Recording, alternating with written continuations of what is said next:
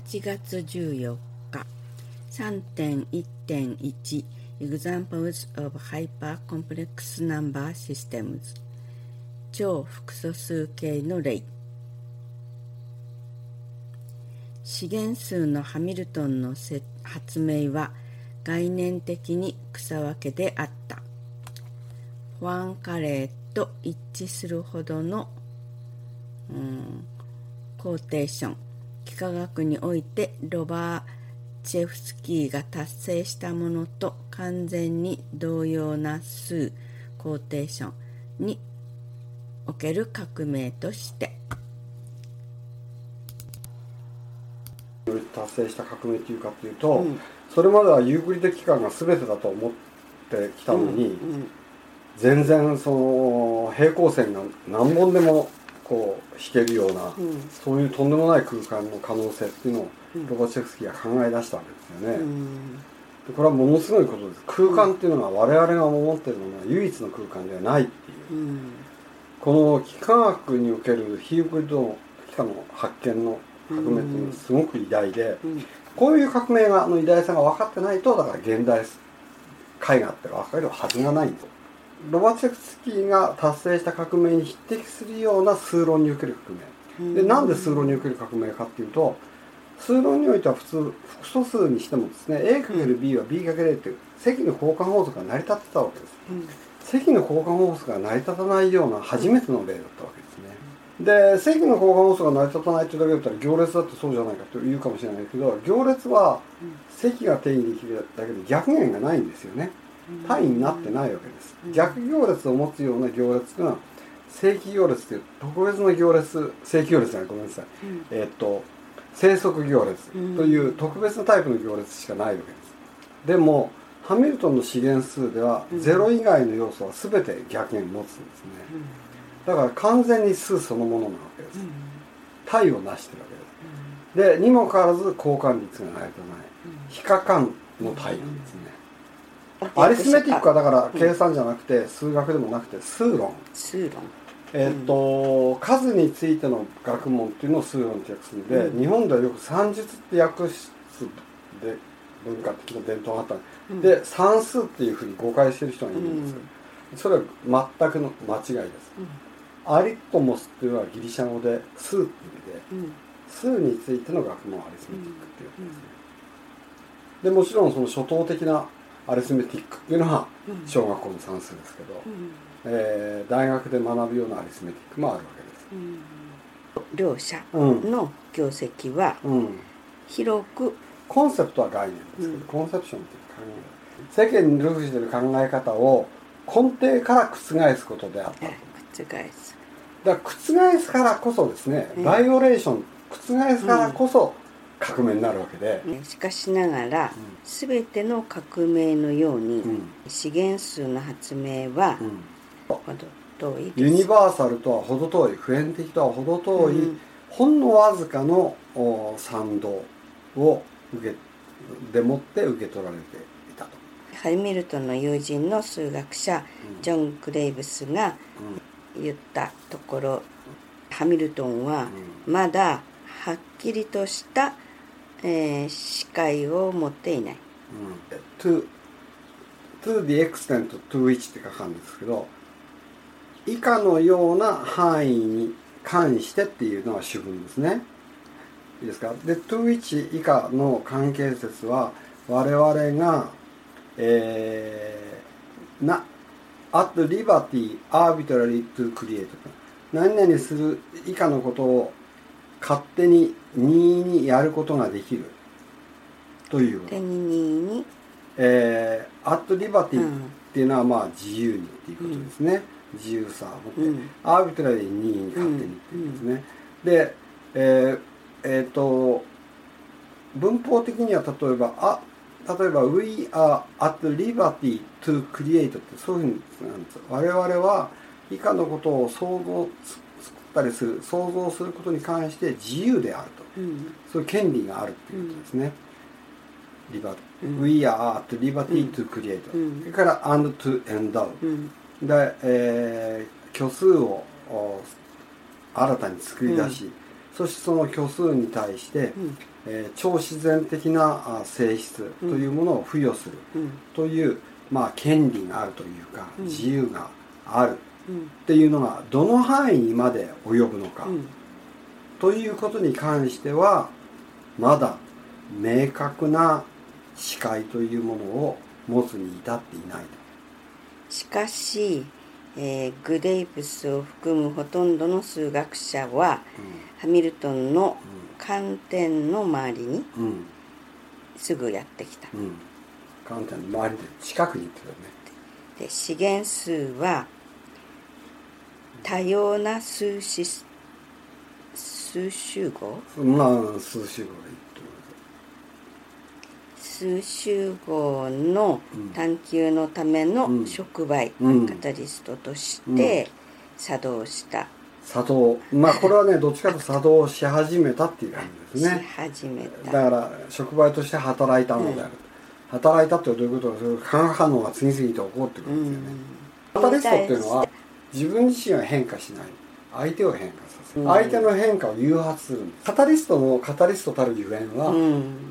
その人がそのもそその人その物質ですね。ええ。存在するだけで周りの変化が促進されるのにその人自身は普遍であるっていう不思議な存在まあ化学で触媒ってやりましたよね、それがあるから A と B が化学反え応。だけど触媒は触媒として残ることが大事なんで、うん。触媒自身が化学反応の中に組み込まれて減っていくとかそういうんだったらダメなんです。うん。だからフォルクスワーゲン社の不正かなんかでフォルクスワーゲンがあー排気ガスをきれいにするために、プラチナかなんかを使った触媒を利用して、うん。でそれでその成果を上げたっていうことを発表して、えー大いに売れたんだけれど実はそれは排気ガスを減らすために、うん。えーエンジンを最適に回すプログラムかなんかを動かした結果であったっていう不正問題が話題になったんですけど、うん。触媒としてプラチナを使った時にプラチナそのものが減っていくようだったらうん。高くてそんなもの使えないんです。あわかりますか、だからカタリストっていうのを日本でも語る人が結構多いんだけど、うん。そういう人も僕はカタリストっていうふうに 語るだけ？うん、私はカタリストであるもう世の中変えるための。そう。あんたは違うっていう。あそう。あそうですか、えーその数集合とは？実数と複素数うん。集合、うん集合からうん。さまざまな方法で出発した、うん。えー特性をうん。持つものである。そういう特性を持つような数集合ということですね。だからまあ実際は複素数から出発するもののうん。うん。でそのような超複素数集合の,、あの例あの書例うん。は以下の通りである。はいはい。1番オトニオン8元数経理数とも言うんですか、まあそうですね。ケイリーがやったからですね、うん。でもオクトニオンっていうのは一般的ですね、で8元数は4元数を含む実数の8つのうん、順序対。であり、8つの実数の順序対。だから x1、x2、x3、x4 点々点々 x8 まであるわけですね、で実際に x1 プラス x2i うん。プラス x3j プラスって言って、虚数単位が ijklmn とかあるわけね。これはとんでもないんですよ。計算が難しくて。だからあその中では情報が非、えー結合的であるって直訳すればそうなるんですが、であるけれどもディビジョンアルジェブラを作る。ディビジョンアルジェブラって何のことかっていうと逆弦、積に関する逆弦があるってことですね、うん。だから Z っていう要素があった時にうん。Z 分の 1Z とかけた時に例えばうん Z と W かけるとうん。1になるっていう、うん。そういう W が存在するってういう、ん。それをそのディビジョンアルジェブラっていうのはっていうふうに言うのですかね過剰多元間はいはい。とか多元体？ってうん言ってましたけど、まあだから、うん。タイっていうふうに言うのは割り算ができるからですね、うん。でその過剰多元間っていうのは、間であって、うん。しかも割り算もできる。うん。対もどきだってわけですね、うん。でもなんで本当の意味での対って言わないかっていうと、うん。結合率が成り立たないから、いや積に関して。うん。こんなろくでもない対どうしようもないっていう感うじ結合率が成り立たないって、うん。計算がものすごい大変なんですよ、え。えそれらはうん。1840年に経理により導入されうん。それとは独立にハミルトンの虚数を、疑ったまさしくそのジョン・グレープスによっても、はい、えーハミルトンは、まあ、まあ超虚数だと思ったわけですね、でだけどそのジョン・グレーブスはいやハミルトンみたいにいい加減に勝手に数作っていいのって言ったくせに自分では8元数うん。かなんかの研究をしたってことですよね、でこれがだからさっきの反対者はいたけれども、うん。みんなハミルトンの近くにやってきたっていううんことの一つの証じゃないですか、うん。でケイリーとハミルトンは対になるほとんど同時代の人どっちが若いのか多分ハミルトンの方が年上なんだと思いますけど、うん。ケイリーっていうのは大天才で、2番エクステリア・アルジェブラは解析代数学、エクステリア・アルジェブラは実数の N 対。N N 10対って訳しますね。N なんで10って重ねるって言うんだけど、ね要するにあと要素があの N 次元の線形空間みたいに、うん。X1x2 点々点々 xn ってあるわけですね。で成分が N 個あるわけだから私たちが普通素朴な意味では1次元っていうのは座標が1個、ええ。2次元は xy って座標が3個、3次元は xyz って座標が3個、うん。4次元なんて考えられないでしょっていうのがまあ普通の世間の人々ですよね、えー線形代数ではもうそれがその xyz 点々点々点々ってこう2に続くのでうん。N 次元っていうふうに言うわけです。N 個のあ変数は N 次元っていうんですか？そうです。その n 個のうん。座標がうん。それぞれ自由に変われる、うん。そういう空間が n 次元空間ってわけですあだけど単なる N 次元空間じゃなくてこのエクステリアアルジェブラっていうのは素晴らしいのは、うん。その、えー N この要素からなるベクトルにええ。積とかえ和が定義されるっていうのは結構有名な話ですね、えうん。和が和っていうのはあの成分ごとに足せばうん。和がすぐ定義できますね、うん。第一成分同士第二成分同士、第三成分同士、第 N 成分同士。でこれはあー大学1年生で勉強するわけです、うん。線形代数ってやつで、だけどその積っていうのは学ばないんですね、でそれはちょっと難しいからなんですけれど、うん。その積が定義できるわけです。それはあ componentwise っていうのは成分ごとにあ加えられる、成分ごとに。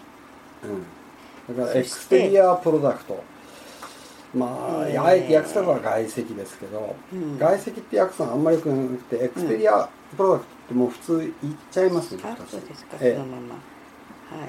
エクスペ exterior productを介してあ。掛け合わせることができる。で、えっと、平面ベクトルでも空間ベクトルでも高等学校で勉強しますけど、うん。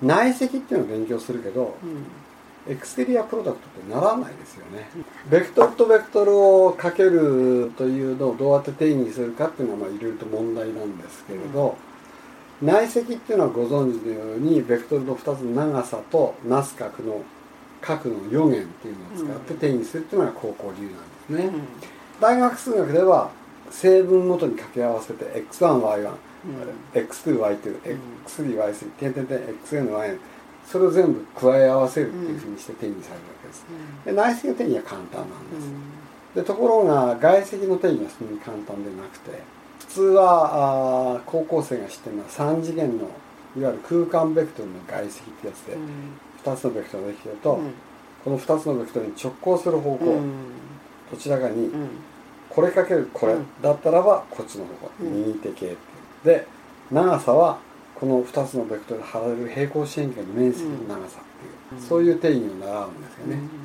それは外積の最も基本的なもので、ん。えーエクステリアプロダクトっていうのはもうそれを2次元でも3次元でも関係なく N 次元に考えることができる、でこれは物理の人たちなんかは非常に自然な考え方だっていうふうに言うんですけどうん数学科の学生はあんまり分かってませんね。うん。もう今はあんまりやりませんからね。でそれらはグラースマンによってうん。1844年に導入された、うん。N 次元空間にうん。ベクトル代数学を構成するうん。試みの一部として導入された、鮮やかなです鮮やね、かな、えー目覚まし。い、うん。えー brilliant。えうん、の一部としてで exterior product っていうのが導入された。グラスマンっていう名前知ってますか？これも普通もう習わないんですよね。でも偉大な人なんです。えでなんか40過ぎまで高等学校の先生やってうん。非常に不屈な人だと思うんですけど、まあ天才的な人なんですがうん。最後にまあ花開かせる、だけどなんかなんて言ったらいいのかな、うんものすごい職人的っていうか、うん。面白い変な人ですよ。えでグラスマンのスタイルはうん。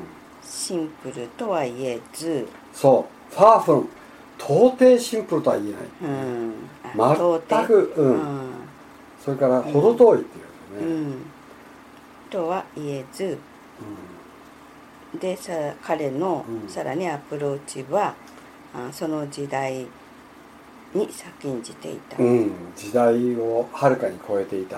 だからうん。時代の先を行ってたってことですよね、だからその時代の人から見れば、うん。バカじゃない。でなんでこんな面倒くさいことやるの？っていう、うん。でしかもね哲学的な議論を展開するんですよ、うんそもそも延長性とは何かとかで延長性とかってエクステンションってことなんですけど、うん。延長性っていう言葉は哲学者たちがあーそのまあいわば形があるものと形がないものっていうのは何が本質的に違うのかってういう。ん。例えば心というのには形がないわけですよね、う青さっていうのにも形がないわけですんよね、だけど、えー青さとか、うん。あー数学の概念とか、うん。まあ、明確にあるわけですけど、うん。それにはその形がないわけです、うん。形をして形たらしめてるもの物体をして物体たらしめてるもの、あるいは動物をして動物たらしめてるもの、だからみんなあるこの実体的なこうものを持ってる。だから触れば硬いとか、うん。柔らかいとかふかふかしてるとか、うん。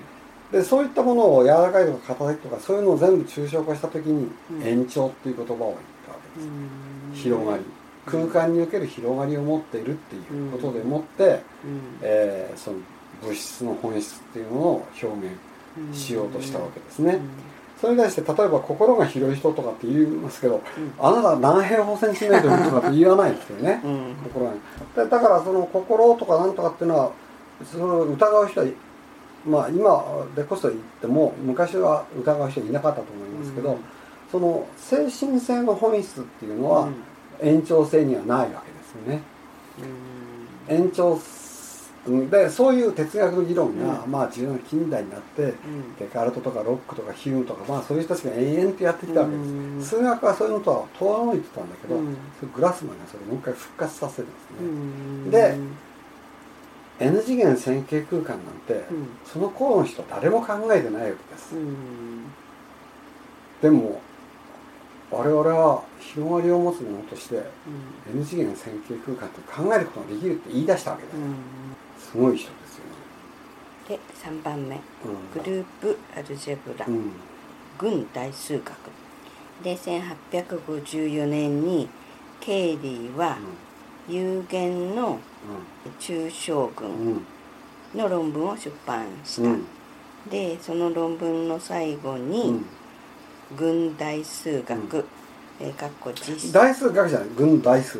あ軍大数かっこ実数体または複素数体上。あのね体っていう言葉はこの中に入ってませんけど、そううん。当然そういう意味なんです。係数体として、えっと、実数体複素数体、いずれかを許すっていうことですね、群大数の手に与えでそれは複素数量？たうんっていうんですか、うん。複素数量うん。集合、複素数量の集合というふうに。集合と呼んだ、うん。えっとねこれを複素っていうより複雑って訳した方がいいかも複雑。複雑量っていうね。複雑量。